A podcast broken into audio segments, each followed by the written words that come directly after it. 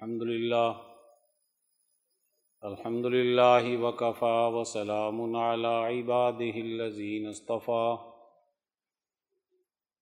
أما بعد، فأعوذ بالله من الشيطان الرجيم. بسم الله الرحمن الرحيم. واصبر نفسك مع الذين يدعون ربهم بالغداة والعشي يريدون وجهه يريدون وجهه ولا تعد عيناك عنهم تريد زينة الحياة الدنيا، ولا تطع من أغفلنا قلبه عن ذكرنا واتبع هواه.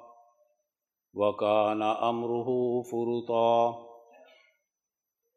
وقال الله تبارك وتعالى، يا أيها الذين آمنوا اتقوا الله وكونوا مع الصادقين. صدق الله العظيم. قال النبي صلى الله عليه وسلم، بدأ الإسلام غريبا وسيعود كما بدأ. فتوبى للغرباء وقال النبي صلى الله عليه وسلم اذا وسد الامر الى غير اهله فانتظر الساعه او كما قال عليه الصلاة والسلام میرے قابل احترام دوستو، ہم سب یہاں پر ایک غلبہ دین کے مشن پر جمع ہیں۔ ہمارے معاشرے میں، ہماری سوسائٹی میں، ہمارے ملکوں میں اس وقت دین غالب نہیں ہے۔ عدل و انصاف کا نظام غالب نہیں ہے، بلکہ ظلم کا نظام غالب ہے۔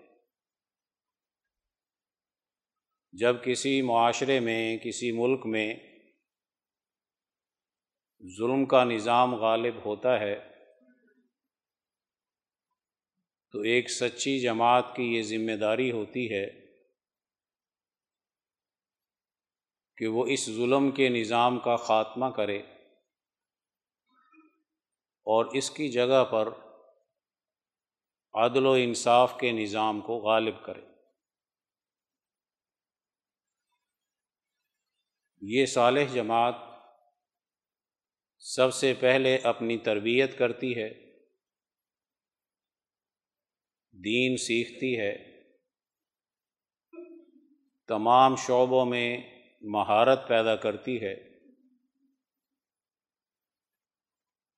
پھر اس کے بعد صحیح حکمت عملی ترتیب دیتی ہے۔ جس کے ذریعے سے معاشرے کے اندر ایک تبدیلی آتی ہے۔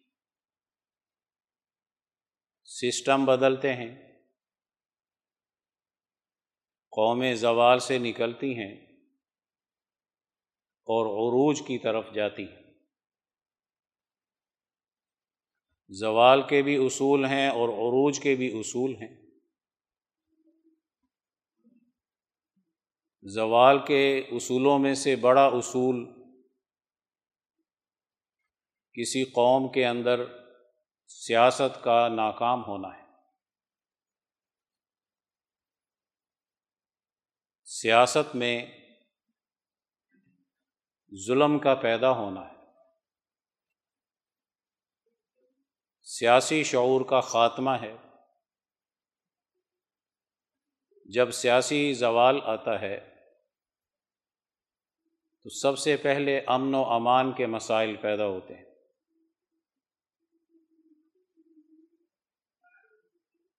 امن و امان قائم کرنے والا عمل، وہ سیاسی عمل ہے۔ اور بد امنی پیدا کرنے والا عمل بھی سیاسی عمل ہے۔ اگر کسی قوم میں ظلم کی سیاست غالب آ جائے۔ تو قوم کی ترقی رک جاتی ہے۔ قوم کا زوال شروع ہوتا ہے۔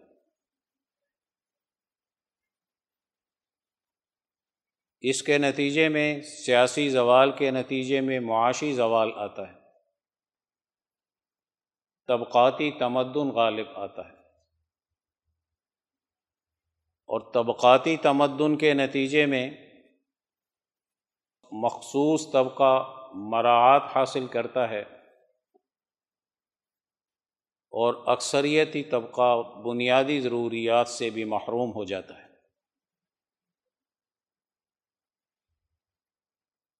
گویا معاشی سیٹ اپ ایسا قائم ہوتا ہے جو مخصوص طبقے کے مفادات کا تحفظ کرتا ہے۔ اور سماج کی اکثریت کا استحصال کرتا ہے۔ پھر اس کے بعد سیاسی زوال کے بعد، معاشی زوال کے بعد قوم میں فکری زوال پیدا کیا جاتا ہے۔ اس کی وحدت کو توڑا جاتا ہے۔ اس میں گروہیتیں پیدا کی جاتی مذہب کے حوالے سے شکوک و شبہات پیدا کیے جاتے ہیں۔ نفرت پیدا کی جاتی اس جماعت کو آگے بڑھایا جاتا ہے۔ جو غریبوں، یتیموں، مسکینوں کے مسائل حل کرنے والے مذہب کا تعارف نہیں کرا سکتے۔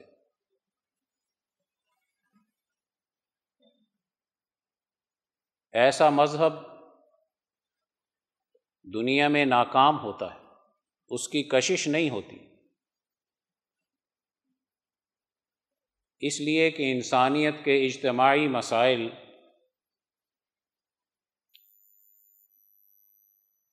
جس مذہب کے سسٹم سے حل ہونے تھے، اس مذہب کا حامل ان اجتماعی مسائل کا شعور نہیں رکھتا۔ رسم و رواج کی طرف مذہب چلا جاتا ہے۔ رسم و رواج ٹوٹ جائیں تو ایک سوسائٹی کے اندر بدامنی پیدا ہو جاتی ہے۔ رسم و رواج ٹوٹ جائیں تو نفرتیں پیدا ہوتی اور کل دین ختم ہو جائے، اس کی پرواہ ختم ہو جاتی مذہب کا یہ تصور یہود میں پیدا ہوا۔ ان پہ زوال آیا۔ رسموں پر بہت زور تھا۔ بیت اللہ کی تبدیلی ہوتی ہے۔ پہلے نبی کریم صلی اللہ علیہ وسلم سولہ سترہ ماہ تک مدینہ منورہ میں بیت المقدس کی طرف منہ کر کے نماز پڑھتے تھے۔ پھر تبدیلی کا حکم آیا، بیت اللہ کی طرف منہ کر کے نماز پڑھتے تھے۔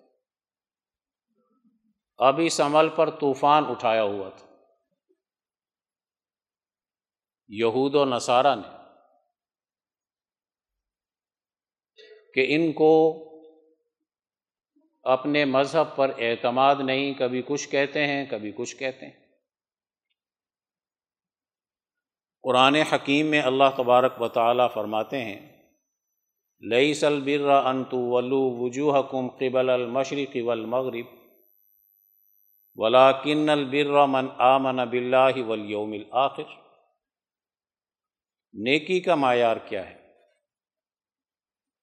تم نے نیکی کا معیار یہ بنا لیا کہ بیت المقدس کی طرف منہ کریں۔ تو ٹھیک نیکی ہے، اگر نہ کریں، اللہ کا حکم آ جائے کہ اس کو بدلو۔ اللہ کے حکم سے۔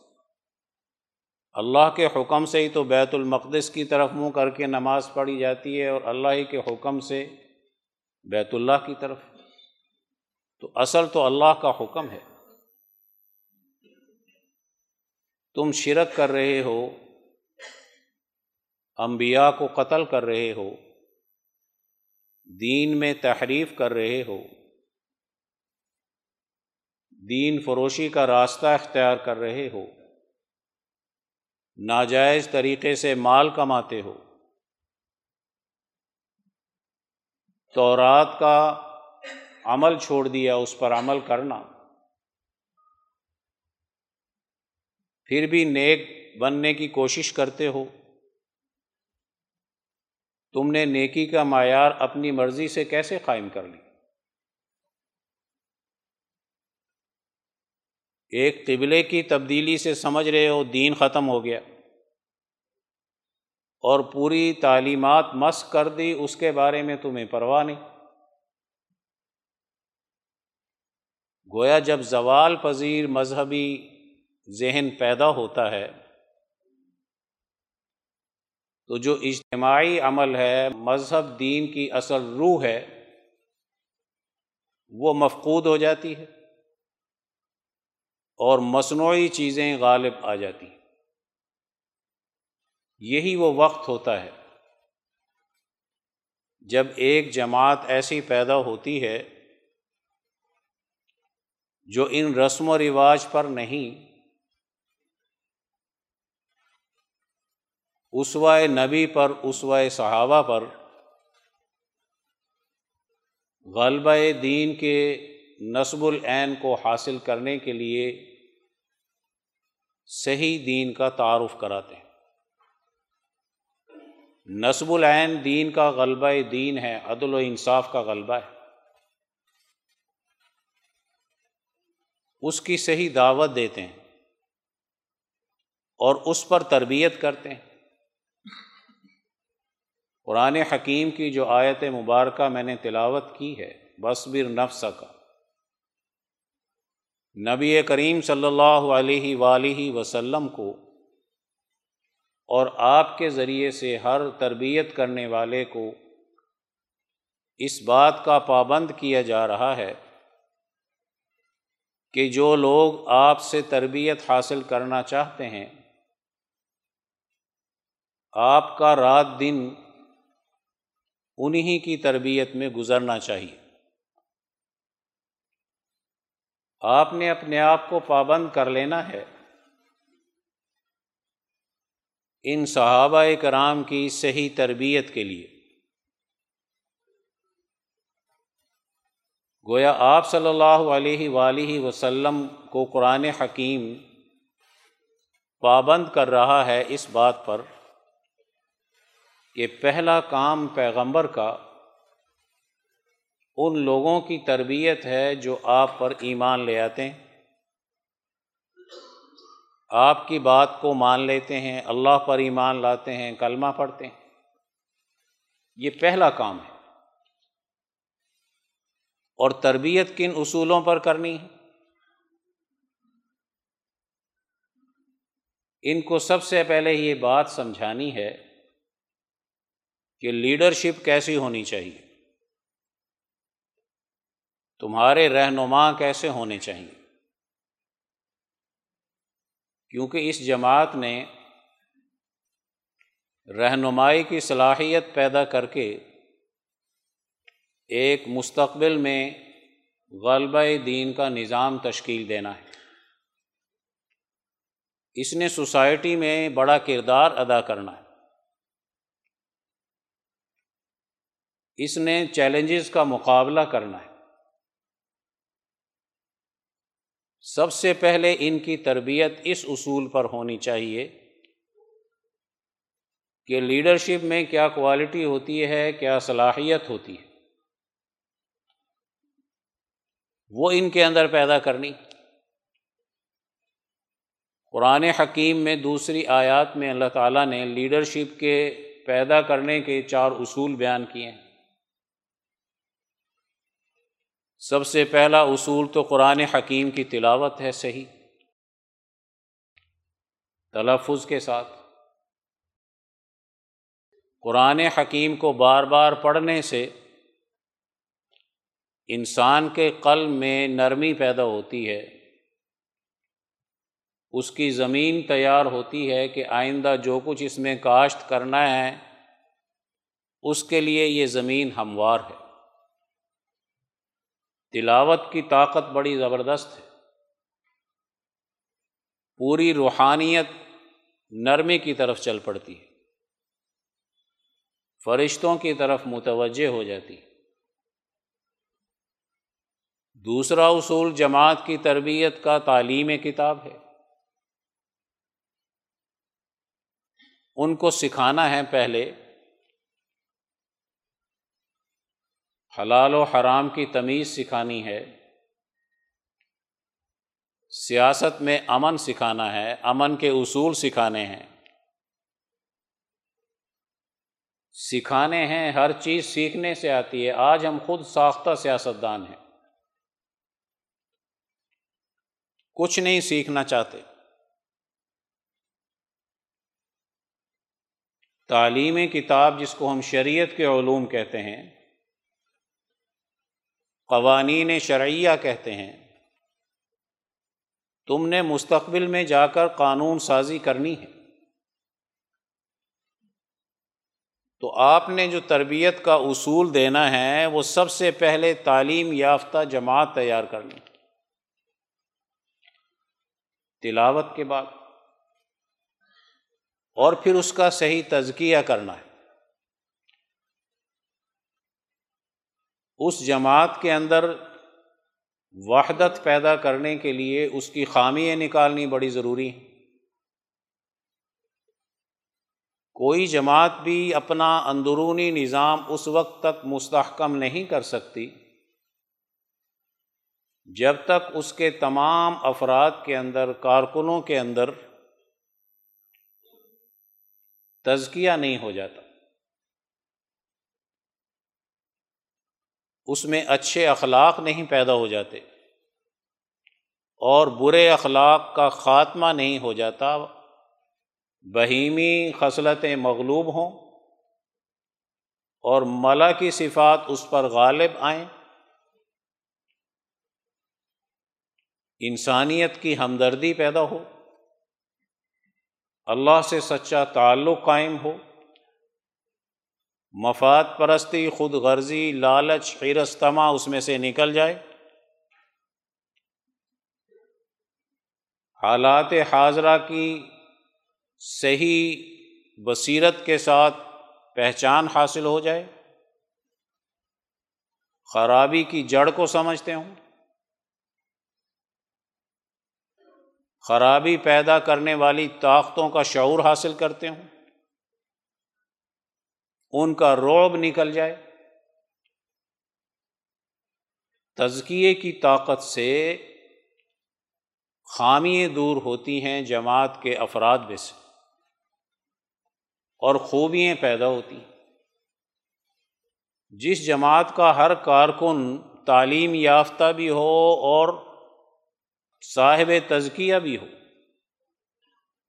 اچھی عادات بھی اس میں غالب آئیں۔ ایسی جماعت کے افراد پر دشمن کا وار کبھی کامیاب نہیں ہو سکتا۔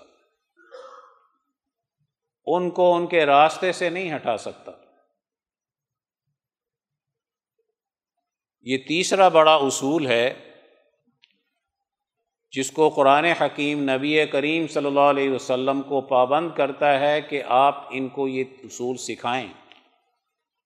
جماعت بنانی ہے۔ رات دن آپ نے ان کے پاس رہنا ہے۔ وصبر نفسہ کا مال لذین یدعون ربہم بالغداتی ولاشی یرید نہ وجہ یہ اللہ کی رضا چاہتے ہیں، اور کوئی مقصد نہیں ان کا۔ گویا انہوں نے انبیاء کرام کی تعلیمات پر چلتے ہوئے اپنی اس جد و جہد کا، اس محنت کا، اس کوشش کا اجر اللہ سے مانگنا ہے۔ دنیا میں سے کسی سے نہیں مانگنا۔ یہ اتنا بڑا اصول ہے کہ جس جماعت میں یہ اصول غالب آ جائے، ہر فرد کے اندر جماعت کے ہر کارکن میں اس کو کوئی سرمایہ دار نہیں خرید سکتا، کوئی فرعون نہیں جھکا سکتا، کوئی خاندان نہیں جھکا سکتا، کوئی مالدار اس کو اپنے پیچھے نہیں لگا سکتا۔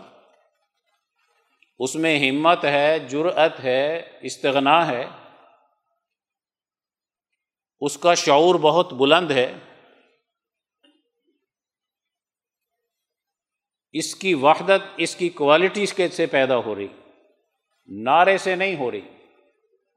اس کا باطن خراب نہیں ہے۔ باطن صاف ستھرا اور پاکیزہ ہے۔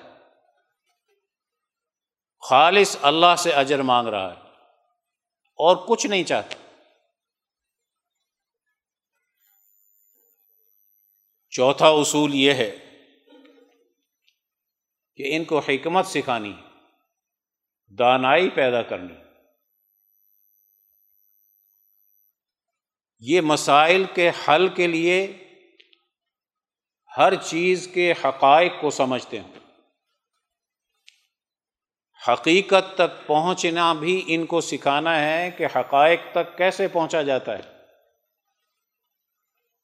ورنہ دشمن تو بڑا جھوٹا پروپگنڈا کرتا ہے، کوئی جادوگر کہتا ہے، کوئی آپ کو مجنو کہتا ہے۔ کوئی آپ کو کاہن کہتا ہے، نجومی کہتا ہے۔ کوئی یہ کہتا ہے کہ خاندان ہمارا توڑ دیا۔ کوئی آپ کو کہتا ہے کہ یہ اجمی لوگوں سے سیکھ کر آتے ہیں اور ہمیں قرآن کی باتیں بتاتے ہیں۔ آپ کا دشمن بڑا طاقتور ہے، بہادر بھی ہے۔ سازشیں بھی کر سکتا ہے۔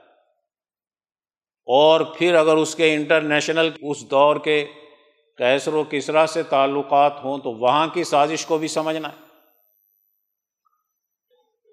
حکمت نام ہے اس بات کا کہ انسان کی عقل و شعور کی طاقت اتنی بلند ہو جائے کہ وہ حقائق کا صحیح معنوں میں ادراک کر سکتی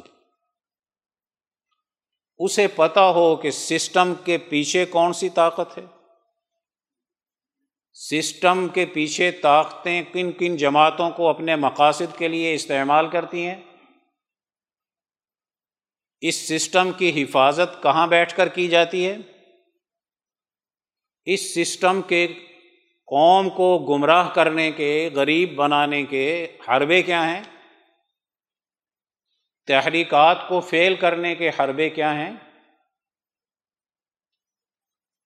دشمن کون سی چالیں چل کر حق کی تحریک کو ناکام بنانا چاہتا ہے؟ اگر وہ صاحب حکمت ہوگا اس کا ہر فرد، تو دشمن کے یہ تمام حربے ناکام ہوں گے۔ اس کی تمام چالیں ناکام ہوں گی۔ آپ صلی اللہ علیہ وسلم سے یہ کہا گیا کہ آپ اپنی جماعت کی اس اصول پر تربیت کرو۔ آپ کے پاس تربیت کا سلیبس قرآن حکیم ہے، جو سب سے اونچا علم ہے۔ سب سے اونچے علم سے جب عقل و شعور کا تعلق قائم ہوتا ہے تو وہ عقل بھی سب سے اونچی ہے، وہ تزکیہ بھی سب سے اونچا ہے۔ وہ تعلیم بھی سب سے اونچی ہے۔ اونچی تعلیم سب سے زیادہ بلند تعلیم ہو تو باقی تمام تعلیمی نصاب اس کے ماتحت آنا چاہیے۔ ڈاکٹر بنے تو اس کے ماتحت بنے، انجینئر بنے تو اس کے ماتحت بنے، کوئی لائر بنے تو اس کے ماتحت بنے، جج بنے تو اس کے ماتحت بنے، کوئی تھانے دار بنے، بیروکریسی میں جائے، سیکٹری بنے۔ اس تعلیم کے ماتحت بننا چاہیے۔ جس تعلیم کی طاقت سے ہر ادارہ اپنے نتائج دے سکتا ہے۔ آپ نے اپنے صحابہ کے ساتھ رہ کر اس سلیبس پر قرآن حکیم کی تعلیم پر جماعت تیار کرنی۔ اس کے مطابق ہر شخص پر آپ نے محنت کرنی۔ اور قرآن حکیم مربی کے لیے یہ ضروری قرار دیتا ہے کہ ولا تاد آئینہ کا انہم آپ نے ان سے اپنی آنکھیں نہیں پھیرنی۔ ان آیات کا ایک شان نزول بھی بیان کیا جاتا ہے۔ ابو جہل اور جتنے بڑے بڑے سردار تھے، انہوں نے یہ کہا کہ ہم آپ کی بات سنیں گے بشرطے کہ آپ کے پاس کوئی غریب صحابہ نہ بیٹھے ہوں، بلال افشی نہ ہو سہیب رومی نہ ہو ہمارے غلام نہ ہوں۔ یہ نہ ہو پھر ہم آپ کے پاس بیٹھ کر بات سنیں گے۔ اب بادی النظر میں یہ بات نظر آتی ہے کہ چلو ابو جہل کرما پڑھ لے گا اتبا شہبہ یہ بڑے چودھری ابو لہب کلمہ پڑھ لیں۔ تو طاقتور لوگ ہیں، دین میں داخل ہو جائیں گے تو دین کو بڑا فائدہ ہوگا۔ قرآن حکیم منع کر رہا ہے۔ کیوں؟ جس ذہنیت کے ساتھ یہ آپ کی جماعت میں داخل ہونا چاہتے ہیں، اسی ذہنیت کے خلاف تو انقلاب لانا ہے۔ اسی ذہنیت کا تو خاتمہ کرنا ہے۔ اگر یہ اسی سرداری کی ذہنیت پر داخل ہو گئے اور غریب صحابہ کو اپنے قریب نہ آنے دیا، تو وہی طبقاتی سوچ ان کی اگر دین میں داخل ہوگی تو دین کو بھی طبقاتی بنائے گی۔ امام انقلاب مولانا عبید اللہ سندھی فرماتے ہیں، جب کسی کی ذہنیت سرمایہ پرستانہ ہو، اس کو کبھی بھی اپنی جماعت میں داخل ہونے کی دعوت اس وقت تک نہ دو۔ جب تک اس کو سرمایہ پرستی ختم کرنے کی دعوت نہیں دیتے۔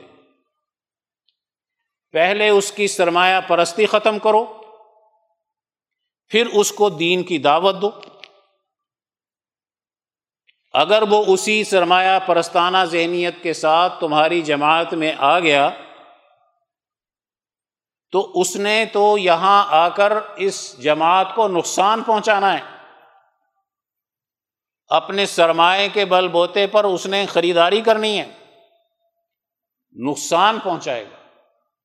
اس لیے وہ فرماتے ہیں، حضرت امام انقلاب مولانا سندھی رحمۃ اللہ علیہ، کہ سرمایہ پرست کو پہلے دعوت انقلاب مت دو، پہلے اس کی سرمایہ پرستی کا خاتمہ کرو۔ بین ہی یہ ذہنیت تھی، ابو جہل کی، ابو لہب کی اتبا شہبہ کی۔ وہ یہ کہہ رہے ہیں کہ آپ ان کو اٹھا دیں، اپنے پاس سے ہم آئیں گے، ہمارے ساتھ بیٹھ کر آپ بات کرو، ہم آپ کی بات سنتے ہیں۔ جانتے وہ سب کچھ تھے۔ اللہ تعالیٰ فرماتے ہیں، آپ نے اپنے صحابہ سے نگاہ ادھر ادھر نہیں کرنی۔ وہ آپ کے لیے کارآمد نہیں ہے یہ جو بلال حبشی ہے، سہیب رومی ہے اور پھر طلحہ ہیں اور بڑے بڑے صحابہ ہیں، یہ آپ کے لیے قابل قبول ہیں۔ ان کی صلاحیت بہت اونچی ہے۔ ابو جہل کچھ نہیں اس کے مقابلے پر۔ مدد الہی سے ہم ان کو ترقی دیں گے۔ جماعت کا کارکن بہت اہمیت کا حامل ہوتا ہے۔ تو آپ کو منع کر دیا، ولا تعدعی ناکان ہم ترید زینت الحیات دنیا ولا من اغفلنا قلبہ اس سے اگلی بات کہی۔ اے پیغمبر صلی اللہ علیہ وسلم، اور آپ کے ذریعے سے ہر پیر صاحب کو کہا جا رہا ہے، ہر شیخ کو کہا جا رہا ہے، ہر استاذ کو کہا جا رہا ہے، ہر عالم کو کہا جا رہا ہے۔ کیا کہ جو تمہارے سے دین سیکھنے آتا ہے تمہارے سے تمہارا پروگرام سیکھنے آتا ہے۔ تم نے ان لوگوں کو سکھانا ہے جن کے قلوب اللہ کی یاد سے غافل نہیں ہوتے۔ ان کو بتانا ہے کہ اس لیڈرشپ کے پیچھے نہ جانا جن کے قلوب اللہ کی یاد سے غافل ہیں۔ ان کے پیچھے کیوں چلتے ہو؟ اگر میں آج کے زبان میں الفاظ استعمال کروں لیڈرشپ کے مطابق ہی دنیا میں فیصلہ ہوتا ہے اور لیڈرشپ کے مطابق ہی آخرت میں فیصلہ ہوتا ہے۔ اگر لیڈرشپ غلط استعمال کر لی، اس کی تابے داری کر لی، اتباع کرتا ہے ان لیڈروں کا، ان رہنماؤں کا جو دین کا خاتمہ کر رہے ہیں دین کو بگاڑ رہے ہیں؟ دین کے دشمن؟ اس کی نمازوں نے تو اس میں بڑی تبدیلی پیدا کرنی تھی۔ اس کے ذکر و اذکار نے تو اس کو بڑا اونچا بنانا تھا۔ اس نے اس کو چھوڑ کر، نبی کریم صلی اللہ علیہ وسلم کو چھوڑ کر، علماء ربانی کی جماعت کو چھوڑ کر اگر کوئی ایسی لیڈرشپ کے پیچھے چل پڑتا ہے جو فیصلہ دنیا میں بھی لیڈرشپ کے مطابق ہوتا ہے اور فیصلہ آخرت میں بھی لیڈرشپ کے مطابق ہوتا ہے۔ ولا تو من اغفل نہ قلب مت چلو ایسے لیڈروں اور رہنماؤں کے پیچھے جن کے قلوب ہماری یاد سے غافل ہو چکے۔ ان کو تو مرنا یاد ہی نہیں۔ وہ تو ہر غلط فیصلہ کریں گے۔ وہ تو دین کو بھی نقصان پہنچائیں گے اور اپنی سوسائٹی کو بھی نقصان پہنچائیں گے۔ وہ تباہ ہوا وہ خواہشات نفسانی کے غلام ہیں۔ انہوں نے اپنی خواہش پوری کرنے کے لیے اپنی قوم کا سودا کرنا پڑے، اپنے مذہب کا سودا کرنا پڑے، اپنے ملک کو نقصان پہنچانا پڑے۔ وہ سب کچھ کریں گے اپنی خواہشات کو پورا کرنے کے لیے۔ وہ تباہ ہوا ایسی جماعت جس کی لیڈرشپ انسانی سوسائٹی کے اندر غفلت پیدا کرے، انسانی سوسائٹی میں اتباع دین کے بجائے اتباع ظالمانہ نظام پیدا کرے۔ اے پیغمبر صلی اللہ علیہ وسلم، اور آپ کے ذریعے سے قیامت تک آنے والی لیڈرشپ کو بتا دیا کہ ایسی جماعتوں کے پیچھے نہیں چلنا۔ دنیا کا انجام بھی خراب۔ آخرت کا انجام بھی خراب۔ وکان امرح فروتا ان کے تو احکامات بڑے ظالمانہ ہوتے ہیں، افراد و تفریق پر مبنی ہوتے ہیں۔ یہ دنیا میں انسانیت کی تباہی اور بربادی کے ذمہ دار ہیں۔ یہ احکامات الہیہ پر نہیں چلتے، قوانین شرعیہ پر نہیں چلتے۔ یہ تو خواہشات نفسانی کے پیچھے چل کر غلامانہ سوچ رکھتے ہیں، جو ان کا آقا حکم دیتا ہے، یہ تو ان کی قوت نافذہ ہیں۔ یہ تو ورلڈ بینک کے پیچھے چلیں گے، کسی آئی ایم ایف کے پیچھے چلیں گے، ایسی لیڈرشپ کے پیچھے جاؤ گے تو دنیا بھی تباہ۔ جو آج ہمارے ممالک کی حالات بن رہے ہیں، یہ آج دنیا کی تباہی اسی لیے آ رہی کہ ہماری لیڈرشپ قرآن حکیم کے اصول پر تیار نہیں ہے۔ اسوہ صحابہ پر تیار نہیں۔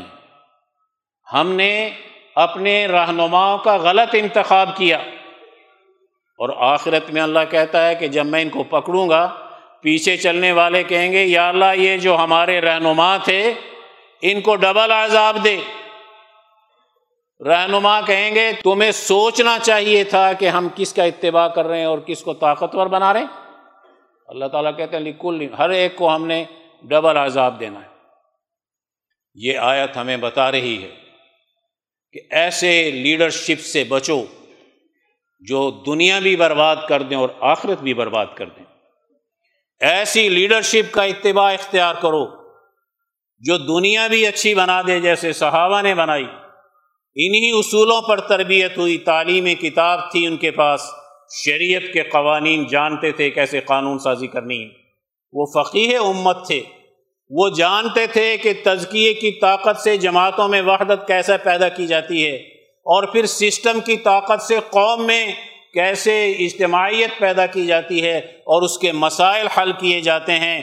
تزکیہ کا اثر ظاہری نظام پہ جب آتا ہے تو قوم پہ جو نظام غالب آتا ہے وہ قوم کو جرائم سے پاک کر دیتا ہے، مظلومیت سے نکال دیتا ہے، عدل و انصاف کے اخلاق پیدا کر دیتا ہے، ترقی کا راستہ کھول دیتا ہے۔ دانشور ہے، مستقبل کے آنے والے حالات کو سمجھتے ہیں۔ اس کے مطابق پالیسیاں بناتے ہیں۔ آزادی اور حریت کے اصول پر دنیا کو ترقی دینے کا ایک سسٹم قائم کر سکتے ہیں۔ یہ وہ بنیادیں ہیں جس کی بنیاد پر صحیح معاشرے میں دین غالب آئے۔ یہ مقصد ہے اس آیت مبارکہ کا جو میں نے قرآن حکیم کی آپ کے سامنے تلاوت کی ہے۔ آج ضرورت ہے ہمارے لیے۔ ہم جس جگہ پہ بیٹھے ہیں یہ وہ قیادت پیدا کرنا چاہتے ہیں جس میں مفاد پرستی نہ ہو، خود غرضی نہ ہو، لالچ نہ ہو۔ وہ ایسے لوگ ہوں جو اس پروگرام کو اچھی طرح سمجھتے ہیں، اس کا شعور رکھتے ہیں۔ قرآن حکیم کے عاشق ہیں۔ نبی کریم صلی اللہ علیہ وسلم کا سچا عشق رکھتے ہیں۔ آپ کے احادیث مبارکہ کی روشنی میں اپنی پالیسی بنانا چاہتے ہیں، فقہائے امت کا اتباع کرتے ہیں اور ان کی تعلیم کو سمجھتے ہیں۔ صاحب حکمت لوگوں کے اتباع کرتے ہیں۔ اللہ والوں کا اتباع کرتے ہیں۔ آخر میں میں یہ عرض کر دوں، ایک عالم لکھتے ہیں، شاہ عبد الرحیم رائے پوری فرماتے ہیں، جس جماعت میں زیادہ تعلیم یافتہ دین کی تعلیم یافتہ لوگ ہوں اولیاء اللہ ہوں، وہ جماعت برحق ہوتی ہے۔ اور جس جماعت میں انسانیت کے دشمن ہوں، وہ جماعت کبھی انسانیت کے لیے اللہ کی بارگاہ میں قابل قبول نہیں ہوتی۔ اس لیے ہمیں ولی اللہ نظام فکر کی روشنی میں قرآن حکیم کو سمجھنا ہے، احادیث مبارکہ کو سمجھنا ہے، دین کا صحیح فہم پیدا کرنا ہے اور یہ نیت اور پکا ارادہ کرنا ہے کہ انسانی سوسائٹی کو آزادی دلائیں، خوشحالی دلائیں ترقی دیں، دنیا بھی اچھی بنائیں اور آخرت بھی اچھی بنائیں۔ اللہ تعالی ہم سب کو دین کا صحیح فہم نصیب فرمائے۔ واخر دعوانا الحمد للہ رب اللہ